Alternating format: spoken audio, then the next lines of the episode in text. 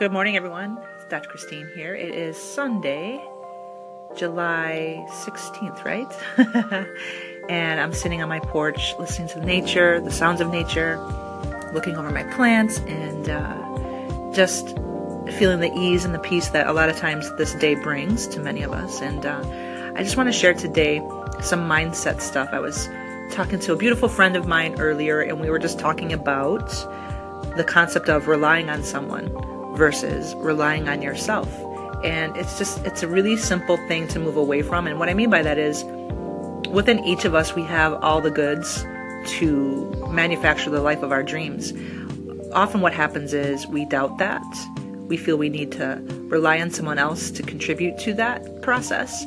And we neglect the fact that the magic within us has always been within us. And we just really need to embrace that. And if something is not going the way we want it to go, are we really being accountable? Are we being responsible to make that happen for ourselves first? Obviously, there are times where we need to rely on people for sure. I understand that, and that's not what I'm referring to. More so, I'm talking about the the richness of believing in yourself and knowing that you do possess everything you need to be happy. Within you, you have that. And it's about playing big versus playing small. It's about you know, how much do you want that? And it really starts with being accountable, being aware, really, being accountable, being responsible, and, and just getting after it one step at a time. So rely on yourself. This is so important and easy to move away from with the things that life throws at us, you know?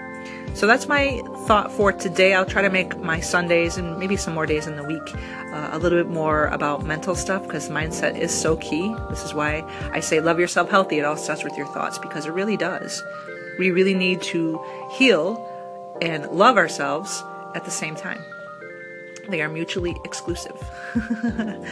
and I hope you enjoy your Sunday, and I'll talk to you soon.